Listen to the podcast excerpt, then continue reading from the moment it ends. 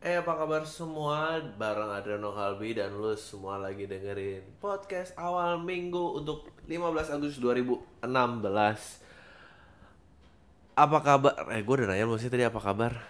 Udah ya um, So how's your day man? Gimana kabarnya semua? Semoga masih semangat dalam menjalani hari-hari Dude I um, Gue tuh mulai menyesali uh, gue mulai menyesali kenapa gue melakukan podcast ya. Karena anjing gue lihat vlog-vlog yang cuma makan indomie doang dan view-nya tinggi tuh kayak anjing nih yang gila tuh siapa sih sebetulnya? Kayak apa ya lagi? Cuma makanin mie instan satu demi satu aja gitu nggak ada ininya. Hah ini gue udah kayak orang gila. Gue gue tuh pengen nunjukin bahwa um, kerja keras itu selalu membuahkan hasil tuh enggak gitu. Kadang ya kengototan tuh hanya membuahkan kegilaan aja. Apalagi di era internet internet men. Semuanya teknologi men. Um, ya apalagi ya? I don't know what's going on. Um, oh Karin kayaknya pacaran sama yang Lex. Ya udahlah meledak lah internet. Apa sih apa karya intelektual apa yang bisa mengalahkan kolaborasi itu? Nggak ada pasti yakin gue yakin. I mean gue ya rasa bahkan nggak nggak korupsi 5 triliun pun nggak akan ngalahin itu beritanya. Gue nggak tahu harusnya. Sih speaking of that ya, speaking of of menarik atensi orang-orang di internet, like ya netizen tuh are so fucking stupid gue sebel banget loh. Um, kemarin uh, banyak yang mention gue dan nanyain juga di SFM yang yang yang akan gue jadikan bahasan saat ini gitu. Yaitu uh, komentarnya si Menteri Pendidikan uh, tentang sekolah penuh dan segala macam. Ini dia baru bilang bilang bilang apa semua uh, tentang uh, sekolah penuh hari lah apa dan semua langsung oh tuh lebih banget nih pemerintah you know. That's that's itu itu gue berusaha menyuarakan netizen di depan keyboardnya. Tuh oh tak gobloknya you know. Gue gue kalau jadi diangkat jadi menteri ya gue juga akan melakukan hal yang sama like I would say stuff like um, di mall ngerokok boleh lagi uh, rokok boleh lagi mukul anak nggak apa-apa terus uh, ya apa Grab, Gojek, Uber itu dilarang, terus masih internet gitu kayak. Dan semua gua gua umumin dengan ejaan yang salah. Mungkin itu satu-satunya cara ngalahin uh, uh, uh, Karin sama Yang Lex ya gitu. Ya jadi gua akan bilang ya sekolah sekolahnya sekolah SKOL lah sekolah sekolah kita nih penuh hari ngerokok di mall boleh lagi. Tuh tadi di eh. Aduh. Tapi I think that's just proof an effective way uh, uh, uh, daripada lu lu kerja keras doang gitu ya kerja bermutu tapi nggak pernah membuat sensasi internet tuh nggak ada yang ngeliatin lu juga gitu pada kenyataannya jadi uh, gue mau memuji menteri pendidikan kita yang baru karena dia sukses gitu memalingkan semua perhatian tuh ke dia gitu. Nah sekarang abis ini lo tinggal serius aja gitu abis itu dia saking takutnya kasihan lo orang baru berapa hari tugas dibully langsung ketakutan. Uh, kayak uh gimana nih caranya ini gue tuh bingung kayak um, ini langsung dia bilang ini baru wacana ada tapi yang tapi yang hebatnya adalah uh, uh, uh, karena dia cepat menarik statementnya lu bisa kelihatan tuh uh, uh, apa yang apa sih istilah sosial media influencer yang yang yang biasa tuh pengen catch the wave gitu udah ngeluarin kritikan blognya udah bikin vlog mau diedit dirilis nggak jadi. Yang yang bego-bego gitu tuh kayak udah tahu banget. Ya dia ini gitu. Emang apa uh, uh, uh, menuai menuai kebegoan orang lain aja gitu. Um, dan akhirnya gue ditantang nih ada yang nanya Dri kalau lo jadi menteri pendidikan gitu lo bahas pendidikan apa yang lo akan lakukan anjing nih gue tapi gue akan gue akan mau welcome uh, tantangan ini karena uh, gue akan terdengar righteous dan nggak ada fondasinya dan pokoknya banyak salahnya. Tapi uh, gue gua gua yakin gue akan akan masih jauh lebih jago daripada yang lain. Kalau gue jadi menteri pendidikan oke okay, ini ngomongin pendidikan Indonesia nih sedap you know, pertama kali yang gue akan lakukan adalah um, ini udah berapa menit sih? Anjing lima menit langsung masuk topik oke okay lah nggak apa uh, actually gue kalau gue jadi menteri pendidikan uh, gue akan bilang uh, orang tua nggak usah nganter ke sekolah. Tuh piko banget nih pemerintah. Aku gitu. Um, nggak gue akan uh, first thing yang gue akan lakukan pertama kali adalah uh, gue akan ngapusin yang namanya ujian nasional karena um, karena ujian nasional tuh salah. Karena karena nggak ada yang namanya lu cuma bisa mem, apa uh, memberikan ujian nasional karena semua taraf kehidupannya dari segala sektor itu sama rata. Um, itu nggak ada gunanya. Um, dan itu sangat misleading. Gue belajar gitu ya memperhatikan semua bahwa banyak hal-hal yang di cap nasional itu su, kar, uh, nasional itu bukan berarti lo nasionalis, oke? Okay? Itu, itu itu dua hal yang berbeda. Nasionalis tuh nasionalisme itu adalah uh, faham di mana lo uh, um, sangat bangga akan negara.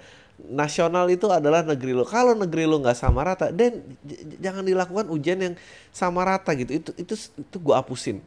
Itu gue hapusin. Um, tuh, uh, kita, kita lihat netizen kita bisa push sampai mana. Ya gue gua akan hapusin. Gue akan uh, uh, uh, tapi pendidikan dasar sekolah dasar gue akan samain dari ujung sampai ujung. Tapi nggak usah pakai tes nasional. Uh, menengah. Sekarang ngomongnya apa sih budget pendidikan? Ya pokoknya berarti sekolah dasar tuh uh, sampai 9 tahun pertama lah nah abis itu gue nggak tahu sebenarnya. Abis itu uh, SMA akan berubah menjadi eh, penjurusan-penjurusan yang yang berfungsi untuk membangun infrastruktur daerah-daerah tersebut. Itu pasti nggak ada tuh sekolah uh, sekolah menengah atas SMA tuh gua hapusin. Uh, and then tapi gue akan meminta dulu sebelum ngubah-ngubah ini semua gue nggak nggak cuma sebagai menteri pendidikan gue ada nggak sih bukan tenaga kerja mesti pendidikan dan profesionalisme tuh ada nggak sih? Oke katakanlah kita bisa buat itu karena ini ada hubungannya ke sana. Um, ya habis itu begitu SMA tuh harus udah tentang um, kan lulus SMA tuh 17 tahun ya? 16 tahun 16 tahun? Ya 16 tahun lah setahun lagi udah jadi ini oke okay lah 16 tahun 16 dan 17 lah uh, yang yang yang berfungsi sebagai infrastruktur daerahnya gitu. Uh, seperti infrastruktur daerah tuh lima faktor. Sebetulnya waktu itu uh, Charles Barkley si, si reference gue tentang pendidikan ada Charles Barkley. Dia bilang uh, dan dia bener banget uh, cuma ada sebetulnya lima profesi dasar. Lima profesi dasar. Uh, sisanya itu sisanya itu lu nggak boleh ngaku kalau lu tuh kerja nggak. Cuma ada lima kerjaan. Sisanya tuh semua main-main dan bonus lah. Lima kerjaan itu adalah um, lima kerjaan ini dia kalau nggak salah uh, guru uh, aparat hukum guru aparat hukum medis aparat hukum medis uh, keamanan entah lo tentara apa ya tentara, medis, aparat hukum, guru, satu lagi apa gitu ya dia? Huh, gue lupa satu lagi apa sih. Nah, pokoknya uh, itu, itu itu yang gue gue kucurin dana gitu. Dan gue akan gua akan memperlakukan sistem sistem subsidi Gojek gitu kayak yang pertama gabung di sini gaji paling gede. Jadi semua tuh ngumpul semua di situ. Uh, yang terutama yang bagi mau nyemplung lagi ke bidang pendidikan yang give back yang uh, abis itu medis uh, abis itu aparat hukum abis itu mungkin uh, yang berkaitan dengan uh, oh satu lagi adalah yang kelima itu adalah dia bilang farmers. Betul farmers. Jadi pertanian pertanian eh, pertanian aparat hukum medis guru eh gua nggak nggak nggak gitu mengikirin sektor keamanan tuh nggak penting. Mungkin gua akan satu lagi adalah tata kota. Nah itu itu adalah lima yang yang yang subsidinya paling gede gaji ya, jadi terbangun tuh society yang terhormat adalah di lima sektor ini. Yang lainnya ntar dulu oke? Okay? fuck you lah bilang uh, uh, uh, ya harus ikut taraf internasional dong. Shut up man. Lu lu mau jadi vlogger tapi kampung lu nggak punya listrik gitu apa gimana sih ceritanya? Nggak nggak udah nggak bisa nggak bisa. Jadi nggak usah ngikutin standar nasional. Nah habis itu uh, uh, layer keduanya adalah uh, yang disubsidi nomor dua paling gede ada ya, pokoknya ada lima adalah profesi-profesi yang berkaitan uh, uh, uh, uh, dengan dengan alam alamnya masing-masing. Jadi kalau emang dia kuatnya oh Enggak ya di kelima itu pertanian itu maksudnya uh, peternakan dan pertanian. Jadi kalau emang pertaniannya di daerah itu kuatnya padi, nanam padi dan apa dan ini ya udah berarti itu gitu. Kalau ntar itu ada perikanan ya berarti itu. Pokoknya harus bisa swadaya lah, bisa makan sendiri, bisa jualan sendiri, bisa give back ke society sendiri. Udah itu aja dulu. Itu itu itu, itu baru. Habis itu yang lain masuk tuh.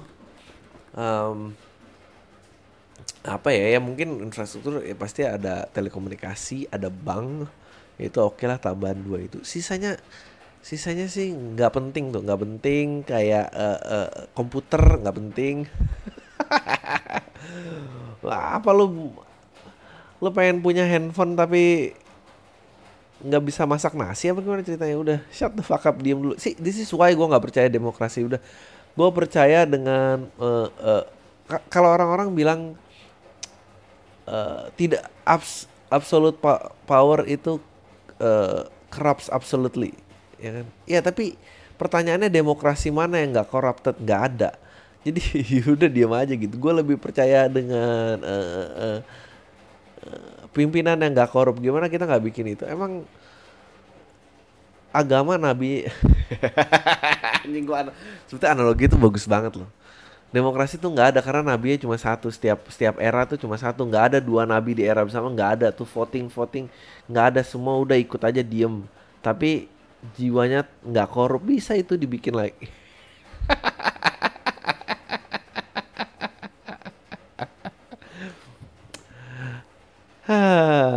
Jadi apa negara ini? Enggak, tapi actually gue gue percaya lo uh, uh, uh, di diktator yang nggak korup itu lebih baik daripada demokrasi. Chaos. Chaos demokrasi itu chaos kalau rata-rata bego ya that's that's what you get. Uh, kayak nontonin debat presiden tuh painful buat gue. Painful. Iya, Indonesia harus hebat. Merdeka. Kita, udah merdeka 71 tahun gitu.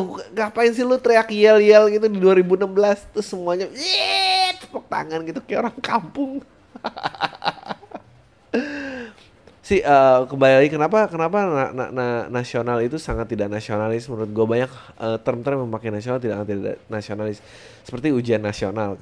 Kenyataannya nasionalis tidak nasionalis karena uh, negara negaranya uh, tidak merata gitu. Um, seperti ungkapan-ungkapan bencana nasional uh, what is that thing yang yang yang, yang oh lamp, lumpur lapindo itu mau dijadikan bencana nasional.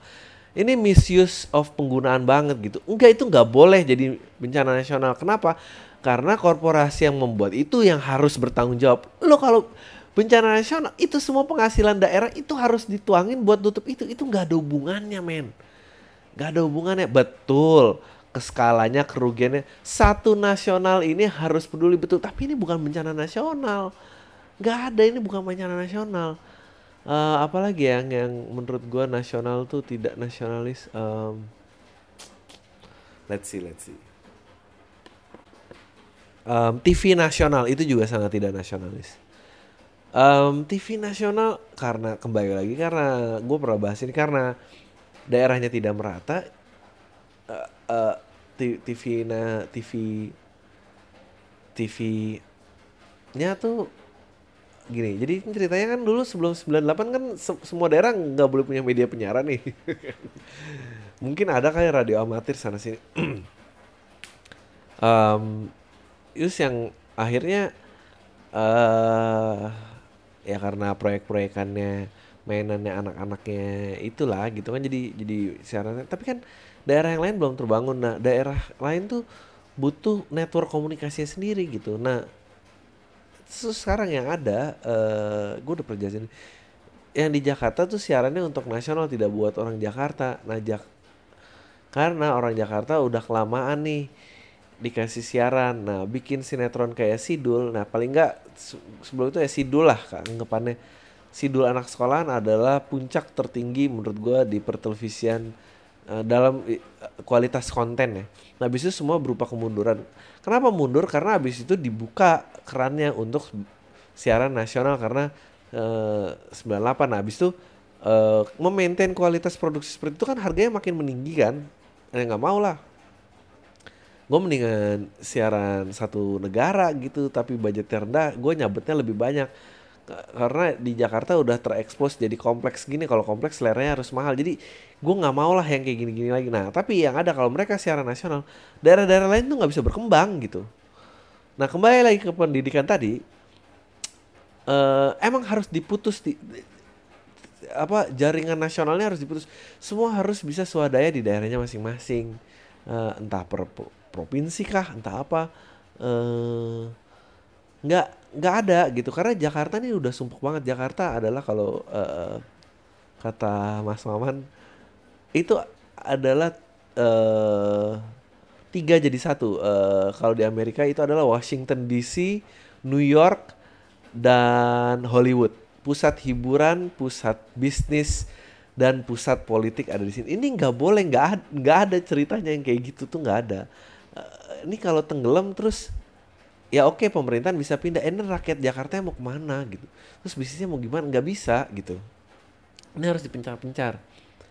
Um, ya terus mau kembali lagi ke ini. Nah, terus tiap bisnis yang mau membuka uh, yang mau dagang yang istilahnya buka outlet entah KFC kayak atau Indomaret whatever fuck is uh, toko pokoknya yang punya giant-giant banner lah seperti Carrefour dan apa dia tiap buka di daerah menurut gua harus ada aturan something like kalau lu punya karyawan di atas sekian ratus atau lima ratus atau seribu lah lu harus buka universitas untuk perusahaan lo jadi orang yang lulus SMA bisa kerja di situ dan ada jenjang karir di situ. And then that's how it goes gitu.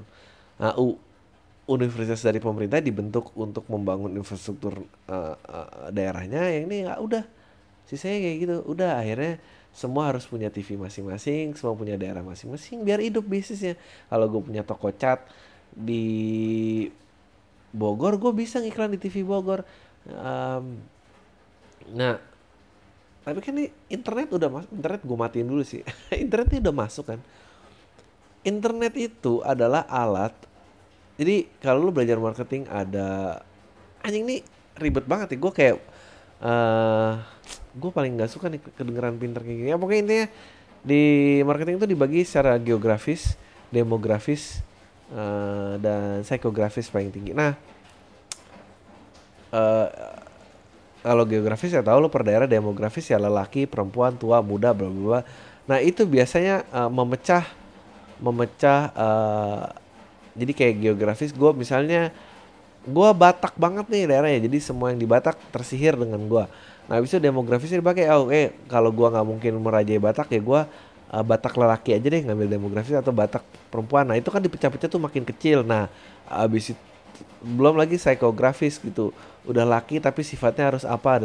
Nah internet itu mengizinkan untuk lu cross tanpa batas geografis gitu. Jadi kayak misalnya lu bisa attack uh, laki 40 tahun yang doyan basket misalnya. Nah itu terjangkau tuh dengan internet tanpa nah, lu bikin niche usaha atau apa yang yang yang lebih tipis tuh lu jadi bisa. Nah tapi menurut gue itu tuh nggak di nggak diperlukan pepecahan itu. Uh, karena mestinya kebutuhannya dengan radio aja uh, di daerah masing-masing itu mestinya dia bisa nge penontonnya udah gitu.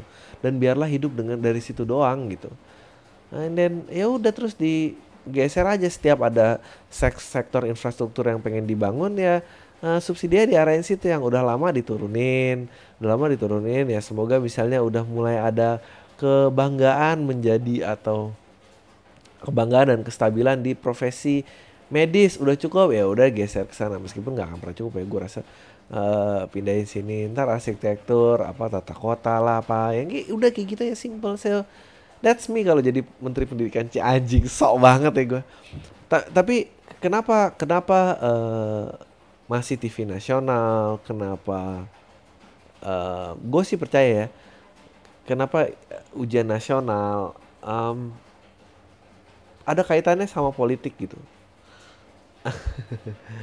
Satu adalah uh, uh, um, ini dalam banget sih. Cie gitu sok-sok um, propaganda propaganda gitu. Tapi uh, lu tau kan dulu ada kayak uh, prestasi guru apa guru berprestasi murid berprestasi whatever nah itu itu biar ngukur itu dan uh, untuk di lobby masuk partai. Jadi biar gampang ketahuan itu satu. Kedua kalau misalnya kenapa TV nasional karena um, kalau mau nyapres karena kan uh, elektabilitas TV paling tinggi itu kan eh, elektabilitas politik itu kan paling tinggi di di uh, um, apa namanya istilahnya di calon presiden kan. Nah biar gue nggak nggak perlu kampanye door to door gitu. Gue nggak perlu kampanye door to door gitu. Ya udah gue syuting aja di Jakarta tuh semuanya ini gitu. Padahal mah nggak ada nggak ada hubungannya gitu, nggak ada per semua tuh kalau milih presiden harus tahu presiden itu untungnya apa buat daerah gue gitu. Kalau enggak ya ngapain sih? Merdeka eh kampung emang. Um, ini mau mungkin ini ada ini uh, cara gue merayakan 17 Agustus kayak uh, gue sebel aja gitu ngapain sih pakai ujian nasional? Nggak usah lah ujian tuh lo lulus lo jadi yang bisa ngebangun di daerah lo udah. Um, yeah. um, karena kasihan ya kayak SMK SMK gitu tuh sebenarnya lahan pekerjaannya ke mana sih gitu? Um, terus apakah nah itu itu SMK SMK itu juga harus spesifik sih di daerahnya. Ya kali kalau lo punya interest ya misalnya uh, mesin gitu terus di daerah lo nggak ada kerja uh, maksudnya untuk jadi di mesin ya ngapain ada SMK mesin di situ gitu atau apalah komputer? Um, ya mesti harus kayak gitu sih. Nah gue tuh yang jadi biar politisi lo tuh susah dikit gitu loh. Sekarang sih sebetulnya udah lumayan susah sih. Sebetulnya gue um, seneng gitu. Eh nggak tau sih gue seneng apa nggak. Gue sebel sih sama lagu netizen gue sebel sama netizen gue kalau kena gini ya kan semua punya kekecewaannya masing-masing. Gue nggak juga nggak sih kalau gue misalnya dipanggil presiden. So tau semua tuh punya kekecewaan masing-masing ya. Gue tuh bingung gue juga penasaran kalau gue dipanggil apakah kehadiran seorang presiden di depan mata gue tuh akan menjadi overwhelming gitu? Kalau misalnya gue punya podcast dan gue dipanggil gitu ya seperti yang wacana-wacana kemarin lah ada ada kayak komedian dipanggil uh, presiden atau ada vlogger vlogger uh, sosial media influencer. Sosial SM SM I, si SM itu dipanggil gitu. Lu nggak mau nanya apa gitu yang Pak Edi Tansil masih hidup gak sih Pak? Hidup kan Pak sebetulnya atau dia udah mati tapi duitnya di mana Pak? Gitu kayak nggak ada yang mau nanya itu ya. Bapak kan presiden tapi susah sih. Karena gue juga tahu bukan presiden yang ngendali negara ini. Jadi lu juga kayak bertanya sama yang salah gitu, bertanya sama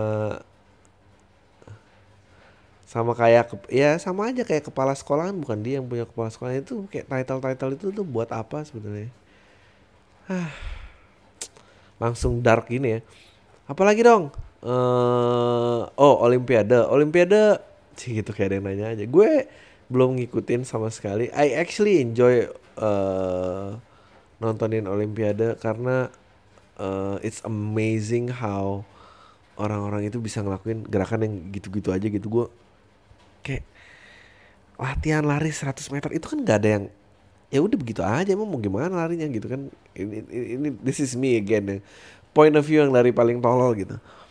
Tapi gue suka pertandingan gue suka kompetisi gue suka cabang-cabang atletik yang lama. Meskipun um,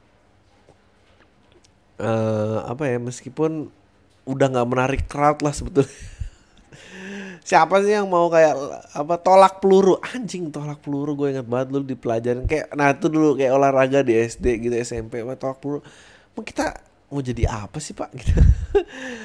Um, eh ya kasih gue I actually found a very interesting website. Lu coba aja Google uh, gue nggak tahu keywordnya apa. Pokoknya uh, website itu ngejelasin tentang daerah apa yang terjadi dengan daerah-daerah dulu yang pernah menjadi penyelenggara olimpiade gitu. Sisa di abandonnya kayak apa? Anjing kasihan banget sih.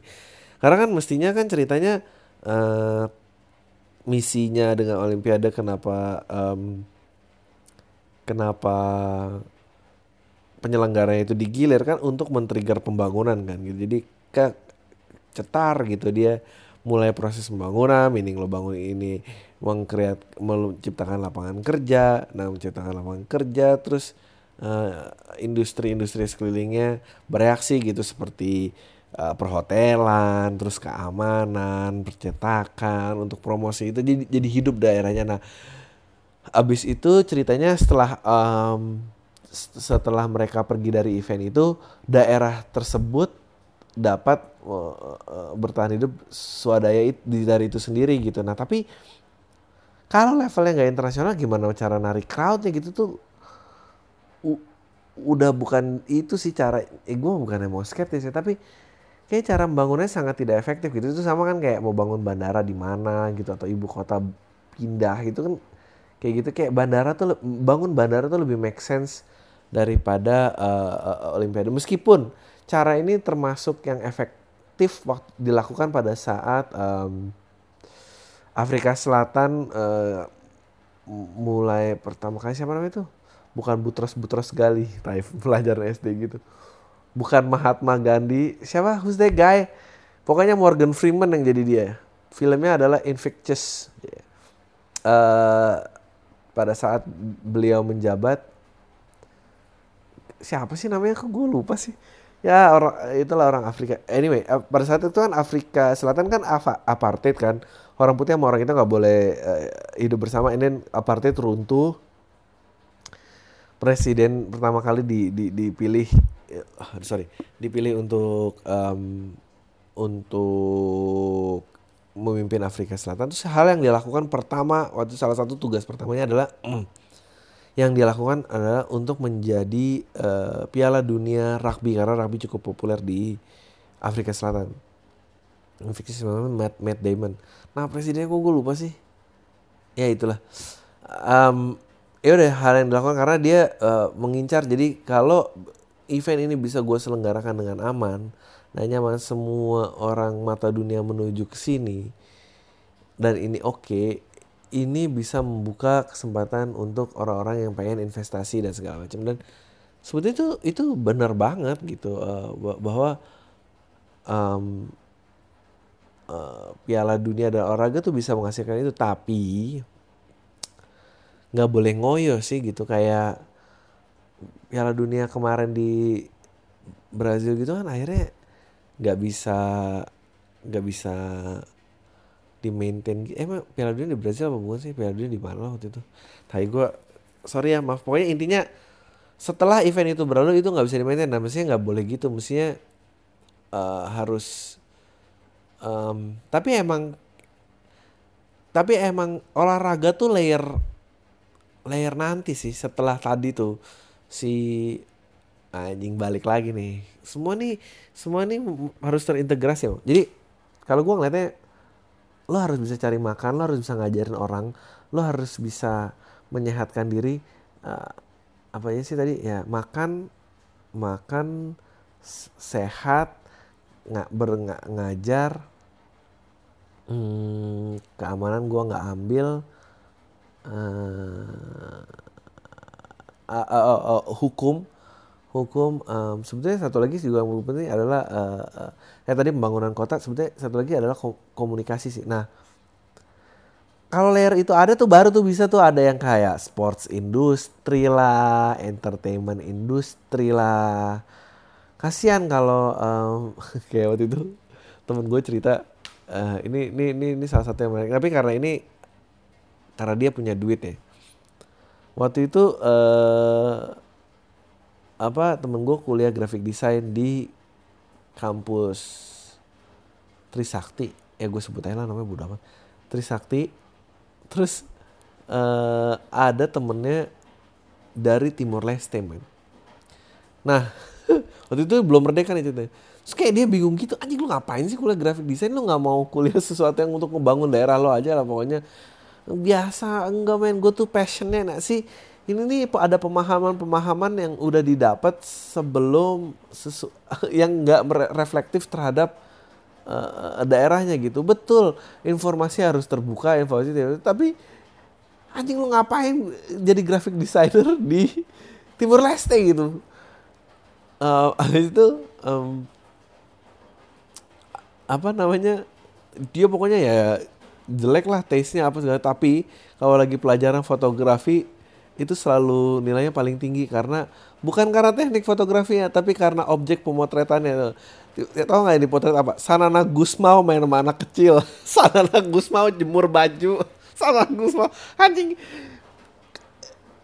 Emang ya gue setuju bahwa oh enggak tapi seni kan e, berkata buat inilah apa. Tapi bukan seni komersil gitu gue gue tahu lagu bisa merubah orang gue ini Iya oke okay, tapi nggak ini gitu olahraga motivasi tapi gue yakin ada layernya sih. Lo nggak bisa uh, sebetulnya um, Neil deGrasse Tyson itu dia juga pernah ngomong uh, ini dia kenapa um, dia tidak percaya politik dia bagus banget dia lo lihat deh gedung-gedung uh, parlemen lo gitu gedung DPR lo dia bilang dan lu lihat dan lu lihat background semua orang yang ada di situ. Apa backgroundnya? Politik politik hukum politik politik hukum politik politik hukum. And then that's it gitu. Mana mana ilmuwan lo mana? Dokter lo mana? Oh ilmuwan juga salah satu infrastruktur tuh misalnya ilmuwan lo mana? Uh, uh, dokter lo mana? Uh, where, where, where is the rest of life? Kata dia. Anjing itu bener banget sih gitu uh, inti maksudnya yang gue mau hubungin adalah emang harus bareng-bareng gitu. Um, si yang berat nih eh mungkin filosofer ya itu filosofer harus ada politik uh, di, di di di politik. Mungkin seni seni gue nggak bilang. Ya kamu lu kan juga jadi pol, uh, stand up bang bla bla bla bla bla. Ya tapi kan gue nggak ikut lomba gue kan di, ya, mau ikut lomba ya silakan lah. Kalau gue kan kayak gini nih nih cik gitu. Nih konten gue nih bermutu nyanyi nggak gue nggak bermutu juga sih gue nggak baca. Tapi essentially kira-kira kayak gitulah itu berapa menit sih? Hujan nih. Oh udah 33 menit. Oke lah let's get into the questions. Aduh. Oke okay, um, pertanyaan pam. Bang kalau lo harus milih lebih pilih tetap seperti ini dengan Pam dan penonton setia lo atau lo terkenal di televisi tapi fans lo alay semua dan nggak tahu lo siapa lo sebenarnya ditambah lo harus jadi pura-pura jadi orang lainnya di TV deh ini, ini gue sering banget uh, oh by the way kemarin sempat ada ya kalau lo ngecek Instagram gue atau Instagram Angga Sasongko apa gue ada uh, main film. Sebetulnya gue nggak main film sih. Itu semua ribut gitu. Nggak main film uh, gue ngebantuin lah pokoknya pokoknya mau gue bilang adalah um, ya gue selalu seneng lah kerja sama enggak pokoknya mau gue bilang adalah lu jangan ngedip lu jangan bersin. Kalau lu bersin lu bisa kelewat gue. Gue nggak tahu gue munculnya di mana. Pokoknya peran gue cuma sangat sebentar. Jadi ini bukan yang gimana. Then, terus kayak fans fans gue reaktif. Um, fans fans gue reaktif. Gue kayak ngomongin ngomongin fans tapi di depan temen gue ya tahu tuh fans fans gue emang suka gitu kan gue ngerti lah. Gitu um, aduh bang gue sendiri kalau makin terkenal gini-gini bla bla bla dan segala macam. Look gue itu I, I, um, kalau nanya terkenal apa enggak gue sebetulnya kalau tanya gue gue pengen ter, pengen da, kalau gue dapat dapat gue pengen kayak gini. Gue nggak pengen dapat dengan cara lain gue udah pernah coba TV gue udah pernah it's up and down lah. Tapi it's always fun buat gue untuk membuka batasan baru karena um, gue selalu haus belajar. Kedua uh, gue pengen konsisten jadi gue karena uh, salah satu orang-orang yang yang gue happy sangat menganggap keberadaan gue dan sangat menghargai pemikiran gue adalah ya mungkin kalau di film ya Angga Sasongko mungkin dalam dunia TV atau um, kriminologi dan jurnalistik adalah Mas Maman gitu. Dan uh, dan itu bisa gue dapat karena gue jadi gue gitu. Uh, tapi di sisi lain uh, gue juga pengen ini melebar gitu. Ini bisa dinikmatin karena karena I think you can only hold it so long uh, menjadi apalah idealis ini kata lo tanpa uh, approval yang bertambah itu bukannya gue menjadi mencari approval enggak gitu.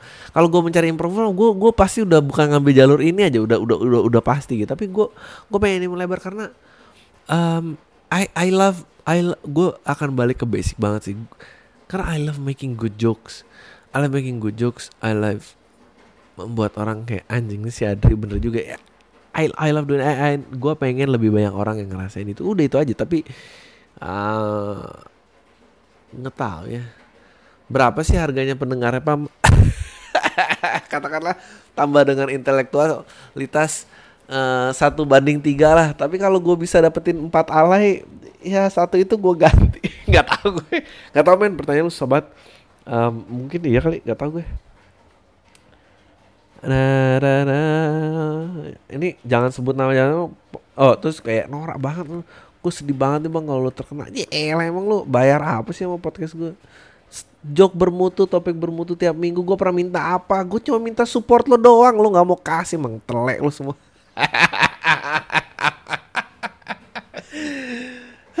Emang sampah. Gue salah lagi. Nggak salah ucapan gue bang jangan sebut nama ya. Apa sih nih to the point nih gue mau nanya bang. Lo pernah nggak ngedeketin dua cewek sekaligus? Karena gue lagi ngedeketin c nah ini. Gue lagi ngedeketin cewek udah sebulan lebih tiba-tiba ada cewek lain yang datang nah, akhirnya deket juga beberapa minggu ini. Oh ini wah berarti lo nggak ngedeketin dua cewek dong? Nah gue sekarang bingung bang. Gue nggak tahu kenapa gue nggak gue juga nggak tahu apa yang mereka rasa gue deketin apa enggak. Dan mereka mau sama gue atau enggak? Ya lo mah ya gimana sih? Posisinya dua-duanya junior gue. Dan mereka serangkatan oh shit. Tapi mereka nggak deket sih. Bahkan kita bahkan kita ada di organisasi yang sama. Ah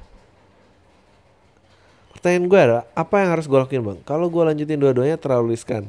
Dan gak ada jaminan buat mereka juga mau sebenarnya.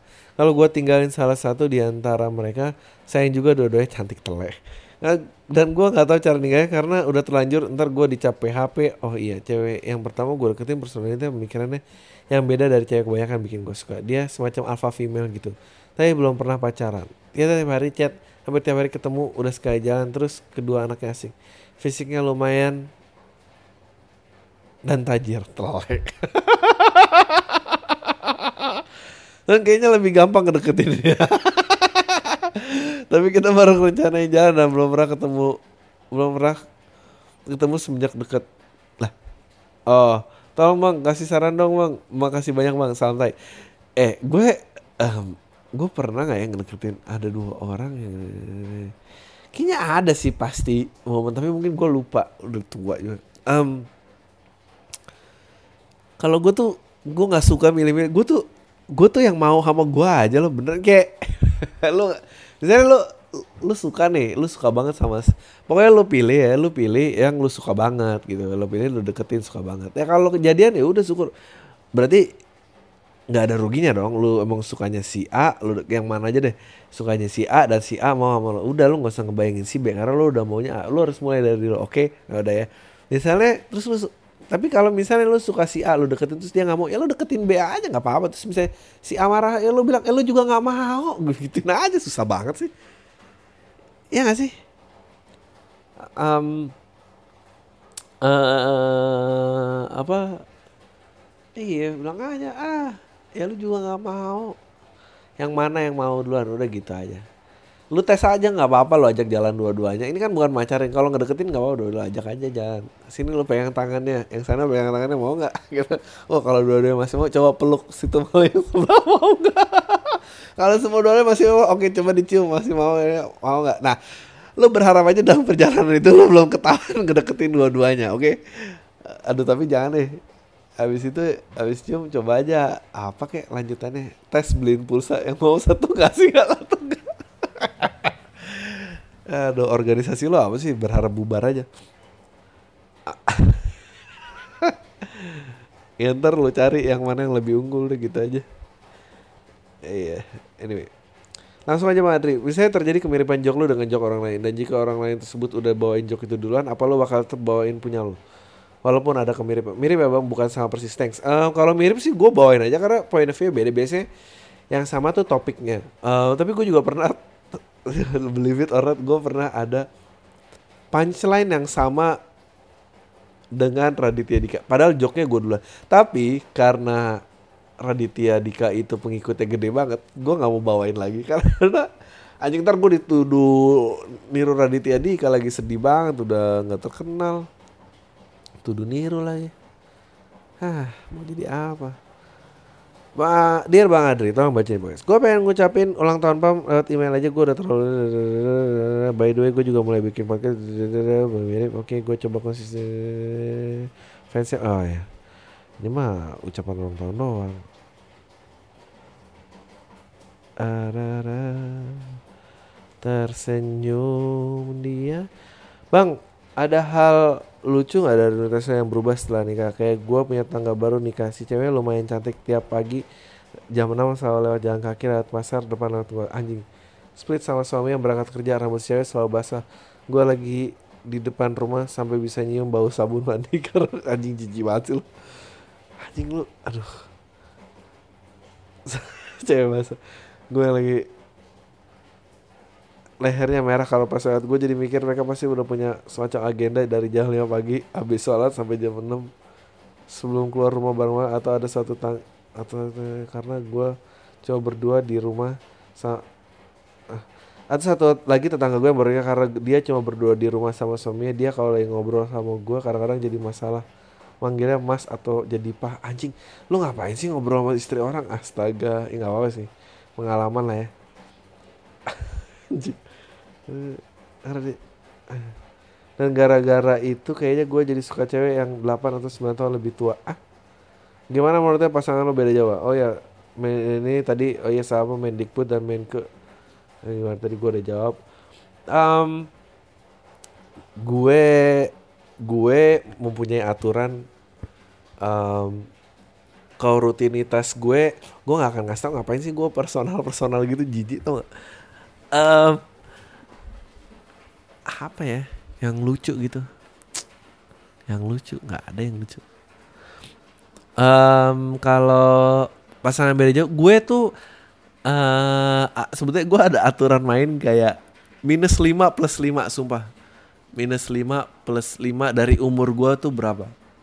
Ya udah itu aja gitu kayak tapi ini setelah gue punya aturan ini setelah umur kayak 22 kali ya gitu. Kayak eh, 23 kayak ya udah 17 tahun atau ke atas gitu. Karena itu juga lima tahun di Bogor itu juga udah susah banget ngobrolnya bingung gue um, uh, gue waktu itu juga susah karena awal kerja masih kuliah kayak aduh aku susah banget kayak dunia dia udah nggak penting buat gue sedangkan sedangkan kepentingan dunia gue juga nggak ada artinya di dia gitu. Jadi gue nggak nggak nggak suka tuh yang kayak gitu dan minus 5 plus 5 tuh buat gue masih wajar lah gitu. Selera musik masih sama um, ya kalau bisa jangan ya lim, tapi 5 tuh udah mentok banget. Lebih dari itu gue udah ini kayak 8 tahun 9 tahun sih tuh lu obsesi lo aja sih. Itu gue yakin cuma di kepala lu main padahal lu nggak ada kesamaan. Atau itu kalau istri orang itu yang lu ajak ngobrol pernah jadi apa pacarnya om lu lu mau ngomong apa? Kan bisa aja gitu. Ya nggak ada ini sih. Anyway. Assalamualaikum. Bro. You are so fucking Wah, wow, muji Oke.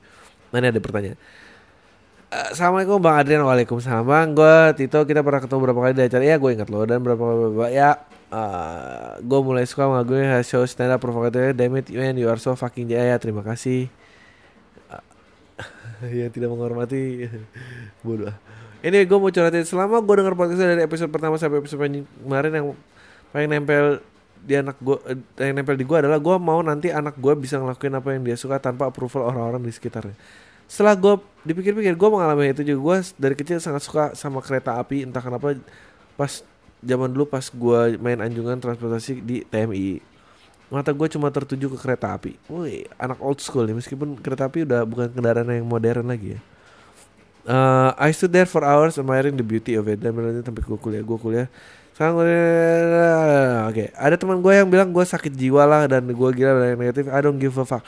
I don't give a fuck. I don't give a... sih gue masih muda kan gue tahu reference reference gitu. I just keep going sampai akhirnya gue magang di sana tiga bulan dan dapet oh dapetin IP tanpa mantengin IP AWK guys bangsat lah. Gue udah nanya panjang-panjang gak ada jawabannya. Oke makasih ya pokoknya siapa pun lo Tito gue tau deh um, oke okay. Uh, jangan sebut nama bang, saya mendengar bang dari awal tertera untuk email yang akhirnya siapa tahu bisa ya. Jadi saya punya temen cowok yang dia lugu cenderung gemblung. Jadi dia pernah ke tempat prostitusi. Oh shit, prostitusi gitu. Di sana dia nggak main tapi malah curhat sama mbak-mbaknya, ya kan?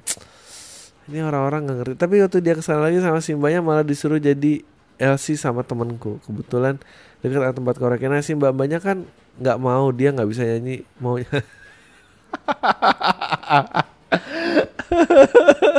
Gue tuh cinta banget lah sama fans gue nih. Ini tai banget gue baca ulang ya. Jadi dia pernah ke tempat prostitusi gitu. Di sana dia nggak main tapi malah curhat sama mbaknya. Sama mbak mbaknya lain waktu dia ke sana lagi tapi si mbak-mbaknya malah disuruh jadi LC sama temanku LC apa sih? Kebetulan di dekat situ ada tempat karaoke nya juga. Nah si mbak-mbaknya kan nggak mau dia nggak bisa nyanyi maunya ML aja. Tapi temanku nggak mau karena dia pengen nyanyi nggak ML akhirnya mereka nyanyi pas berapa lagu gitu temanku ngeplay lagu kupu-kupu malam. Eh, karena emang dia suka si lagu eh si mbak mbaknya malah marah gitu sama dia. Bilang kalau temanku tuh nyindir dia. Padahal temanku nggak maksud itu akhirnya ditinggal sama temanku udah bayar dimarahin KML nggak jadi nyanyi.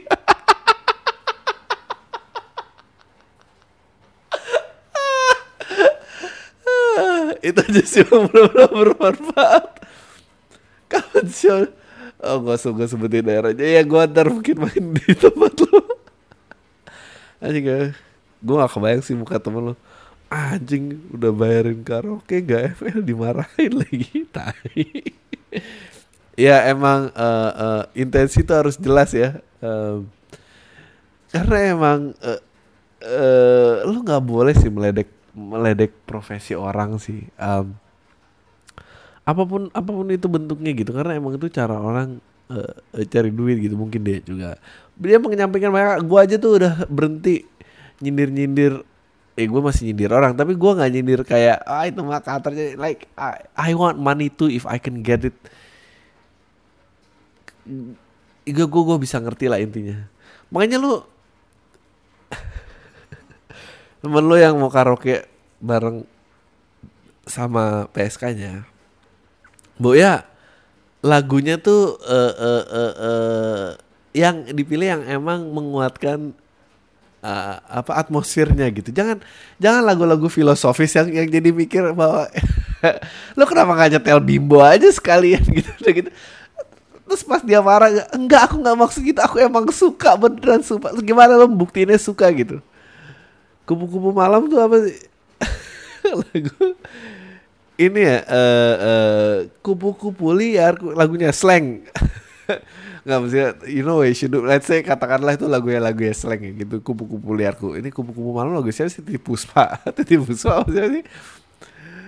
Katakanlah lagu ya slang itu kayak gue ngebayangin skenario nya gitu kayak kamu jangan kurang ajar mas. Aku tuh gini-gini juga buat penghidupan orang banyak ya nyindir aku. Eh, enggak aku nggak maksud nyindir kamu. Aku beneran suka lagunya. Ala kamu ngapain ngapain milih lagu itu pas ada aku? Enggak aku beneran suka slang. Sumpah ya slang tuh dibentuk tahun 5 Februari tahun 19 lo harus buktiin. Kayak 5 Februari 1983 kakak itu vokalis ketiganya. Yang member yang masih ada itu cuma Bim Bim.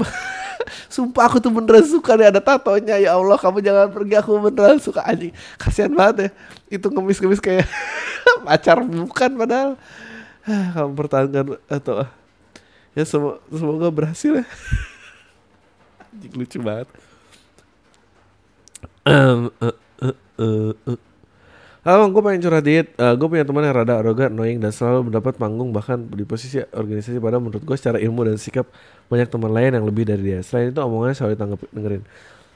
Dan beberapa teman gue tahu apa yang diomongin dia salah tapi banyak aja ngikut. Menurut lo kenapa uh, orang dengan sikap kayak arogan gitu banyak yang ngikutin? Eh karena banyak orang-orang nggak tahu ya. Itu dialah kenapa demokrasi itu nggak perlu beneran um, ya sama seperti tadi menarik perhatian tadi gitu ya kayak bukan tentang apa yang lo omongin tentang kerasnya nah ini dan uh, to assume bahwa orang berada di intelektualitas yang sama dan bisa mencurahkan pilihannya itu sebetulnya sebelum lo mencapai itu dan lo udah mengadakan demokrasi itu sebetulnya penghinaan buat intelektualitas lo sih. It's ya gue coba bisa bilang itu sih gue mau analogin tapi analoginya dipikir gue kasar jadi gue gak jadi ya maybe mungkin itu jawabannya oke okay. bang Adri tips move on ala pam dong um, uh, um, tip tips move on ala pam. Anjing apa nih?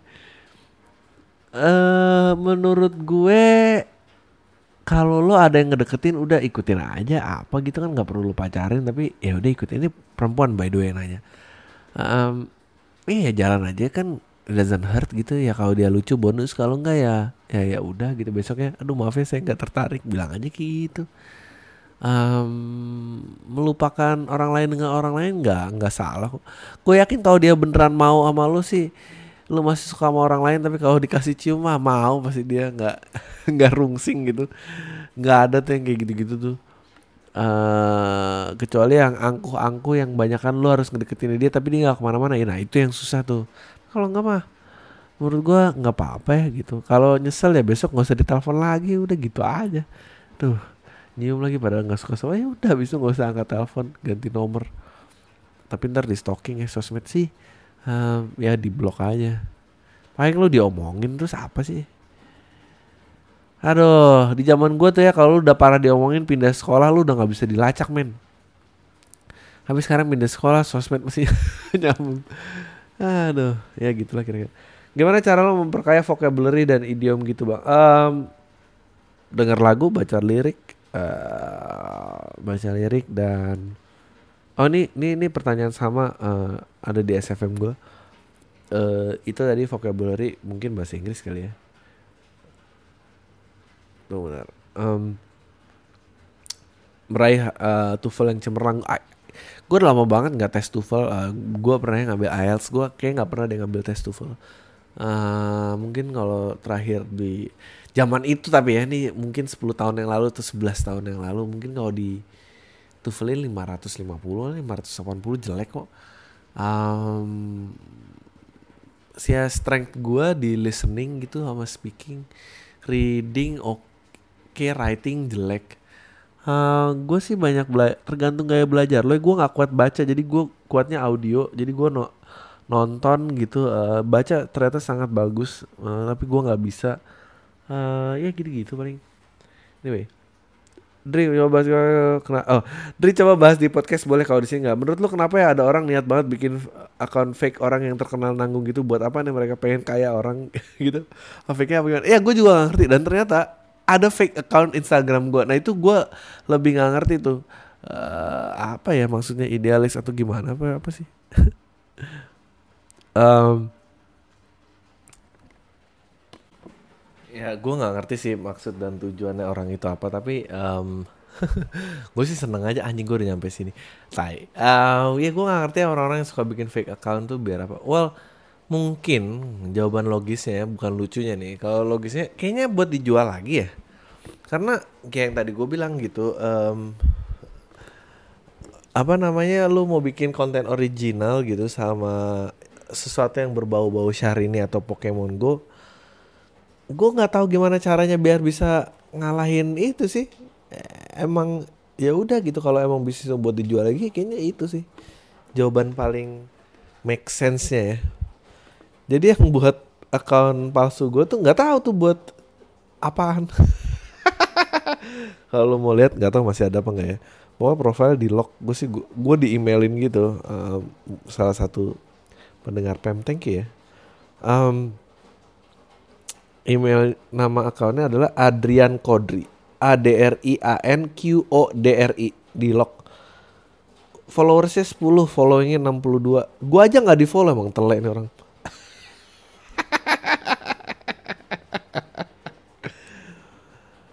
ah, oke. Oke, oke, oke. Um, suatu saat ketika lo terkenal dan diminta infotainment untuk bongkar isi tas atau mobil, apa yang bakal lo omongin di depan mic? Anjing, tolong bawain di podcast ya. Bongkar uh, apaan ya? Dompet gue tuh isinya nggak ada BPJS, KTP, SIM, foto istri gua, foto ID kantor, nggak ada yang menarik. Um, gue ke mana-mana bawa backpack sih tapi itu isinya zoom zoom microphone ini. Apa gue nggak ngerti tuh kayak gitu-gitu. Men lo nanya sesuatu hal yang gue nggak ngerti nilai jualnya. Mobil kalau mobil uh, mobil gue juga nggak menarik mobil second nih gue ini sangat tidak ada selebriti selebritinya apa ya yang diomongin? Koleksi musik juga gue yakin nggak ada yang ngerti. Nggak. Turun tuh viewer uh, infotainmentnya. Uh, nggak ada. Gue nggak tahu men um, nah ini uh, ada dua uh, teman uh, ada dua orang yang bahasa sama. Uh, saya ada teman yang bahasannya nikah melulu padahal usia baru 24. Saya merasa dia masih sanggup bahas hal berguna yang lain selain nikah, kuliah atau kerja. Patut disayangkan nggak orang kayak gitu. Itu satu. Ini berkaitan nih kayak salah nggak sih bang kalau salah satu tujuan kita mau nikah karena pengen escape dari rumah dan bukan karena uh, bukan karena berasal dari keluarga yang broken dan bukan karena berasal dari keluarga yang broken home atau sejenisnya cuma ya you know lah umur 23 ke atas emang udah nggak mau terlalu banyak diatur-atur aja. Ini kayaknya kayaknya yang yang email pertama tuh temennya nih temen lo juga udah nanya lagi nih di sini. Kayaknya ini sama nih hubungannya. Kenal ini kalau gue sebut. temen lo ini yang tadi bukan yang bilang dia pengen kabur dari rumah kayak alasan itu. Um, iya ya gue gue nggak ngerti sih sama orang-orang ya. Gue udah kawin dan gue masih nggak ngerti loh kenapa orang pengen kawin. sangat susah uh, banyak masalah yang lain um, mau kabur udah telat um, iya kayaknya I I waited out man um,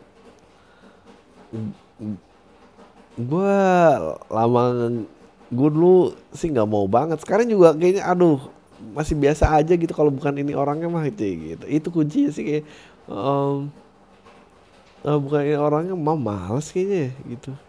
Ini juga kalau bubar juga nggak akan nyoba lagi sih. Males gitu ngapain? Udah tau lah. Uh, apa ya? Uh, iya ya mungkin itu kali ya temen lo ngerasa ya pengennya kabur dari rumah dan banyak ah, banget gitu. Ya nggak tahu gue nggak bisa ngejudge kayak gitu. I don't understand I feel you um, gue sih um, karena ya selain karena cinta dan um, ya karena itu sisanya karena gue pengen jadi orang yang lebih baik gitu ya kayak cik gitu um, gue pengen punya keturunan. Gue selalu gue lebih dulu pengen punya anak daripada pengen kawin. Um, iya tapi kabur gitu. Gue tuh nggak pernah kabur dari masalah. Gue nggak ya gitu suka melarikan diri dari itu. Karena ya ngapain gitu. Kasihan gitu maksudnya uh, kalau lu alasannya karena pengen kabur men lu nggak nggak pengen kabur aja lu ntar akan banyak gitu bohongnya dan sekarang alasan dasarnya lu pun bohong juga gitu. Kalau nggak mungkin ngajak kawin karena aku tuh pengen kabur dari rumah makanya aku tuh mau sama kamu. Nggak mungkin gitu nggak mungkin diterima kan. Jadi um, ya yeah. so I I don't get it. Ya mungkin karena tadi kalian kekhawatiran mencari kayak kenapa pengen bahas nikah karena nggak tahu bahagia gimana caranya. Like I try to figure out happiness buat gue tuh apa um, gue tuh siapa gitu baru gue mau angkat-angkat orang lain. Kalau nggak mau udah Um, dia bilang, Dri lu setuju gak nih ada kalau the funniest people are often the saddest. Menurut lo uh, mungkin nggak orang yang hidupnya nggak terlalu banyak masalah bisa lucu jawab di podcast ya thanks man. Uh, I, I, I gua rasa mungkin banget, Mung, tetap mungkin. Uh, I think um, dalam hal berkesenian yang lain, I think uh, akan ada skill lain, ada observation, uh, ada ada social comment, eh, komentarnya saya ada observasi karena skill lainnya gitu. Uh, mungkin banget, tapi menurut gue eh, it, perlu apa orang yang paling lucu ada orang paling itu bener banget itu nggak cuma buat tentang um, buat tentang komedi ya gitu semua bidang seni menurut gue orang yang bermasalah itu indahnya adalah dia bisa melukiskan sesuatu yang yang mungkin kalau diamatin aja itu nggak kelihatan. Tapi dia udah pernah menyelami itu dan dia bisa membungkusnya dengan cara lain. Nggak mungkin orang yang pernah ada di situ bisa ngelukisin itu. It, itu sih indahnya. Dan gue pun juga agak mencari itu gitu dalam saya dengerin musik atau dengerin nonton film atau apa. Gue berusaha selalu memikirkan dari konteks si makernya ini intensi apa yang membuat ini. Dan dia lagi ngapain ini dia lagi kenapa ya? Um, once gue tahu pola pikirnya eh, gue akan jatuh cinta sih gitu. Oh ternyata dia gini dan menarik gitu melihat evolusinya gitu. Makanya ya kayak Beatles gitu legendary banget kan karena kita dijelasin gitu. Perjalanannya itu apa dari boy band yang pengen lagu cinta sampai akhirnya dia mencari pencerahan gitu dan itu sih uh, eh, gue setuju karena dia mendapat insight-insight yang orang lain nggak dapat. da, da, da, da. Ngomongin pendidikan udah. Uh, kak cara dulu ngatur belajar gimana kak? Cak, kelas 12 dulu anjing. Gue kelas 3 SMA aku les bimbel dan les privat dan pelajaran tertentu sering capek dan mengantukkan time manajemenku sepertinya buruk. Terima kasih. Eh, ini kayaknya nggak nggak nggak buat ngomongin di podcast. Jadi aduh apalagi ya? Oh, uh. um, du, du, du um, ya yang itu uh, makanya lu kayak lu pernah gak sih ngerasa kayak lu tuh perlu ganti rutinitas lo untuk ya biar nggak jenuh aja gitu atau mikirin gue tuh siapa kebahagiaan gue tuh apa gitu apa. Hari-hari lu tuh mulai kayak di kantor cuma buat mikirin anjing apa sih arti hidup ini? Apa cuma kayak gini doang ya? Hah? Terus gue harus apa? Gimana? Atau atau cuma bahkan lu cuma mikirin pengen nyamperin temen hasil temuan di Tinder yang udah lama chat gitu ada chemistry tapi belum pernah tatap muka tuh gimana gitu. Menurut gue ya men mendingan sih lo jangan tunda-tunda lagi karena lo langsung aja ke flyingpromo.com no podcast shut up. Ini bukan sell tapi podcast gue sudah mendapatkan iklan. Well da ini iklan pertamanya um, gue happy banget. Tapi tapi websitenya sih bagus sih. Um, gue udah lihat sendiri. Ini testimoni gue nih. Uh, kalau lo ngerasa tadi seperti perlu pergantian rutinitas, mencari di diri gue itu siapa gitu, di kantor hanya memikirkan anjing apa arti hidup ini, atau bahkan ingin mengunjungi hasil temuan Tinder yang udah lama chat tapi ada chemistry tapi belum pernah tatap muka, ya lo mendingan jangan tunda lagi, lo langsung aja ke flyingpromo.com ini adalah tiket promo Air Asia Fly High with Low Fare uh, di mana lo bisa terbang tinggi dengan harga rendah. Itu buat lo yang nggak tahu artis slogannya apa. Uh, langsung aja cek websitenya sekarang flyingpromo.com mereka tuh punya promo fix point yang pesannya bisa kapan aja berangkatnya bisa dari sekarang sampai 12 ke depan. Um, hampir semua destinasinya harganya 699 ribu pulang pergi. That's cheap man. Nih Jakarta Bali 699 ribu. Jakarta Surabaya 699 ribu. Bandung Bali segitu juga. Jogja Bali juga segitu. Bahkan ada Jakarta Bangkok cuma 1,49 499 ribu pulang pergi. Satu juta empat ratus sembilan puluh sembilan ribu pulang pergi. Jakarta Bangkok men uh, so ya udah. Cek the website ke flyingpromo.com agar lo bisa menjawab semua pertanyaan hidup lo. Itu aja dari gua. Gua Adriano Kalbi signing off from podcast awal minggu. Semua. Deh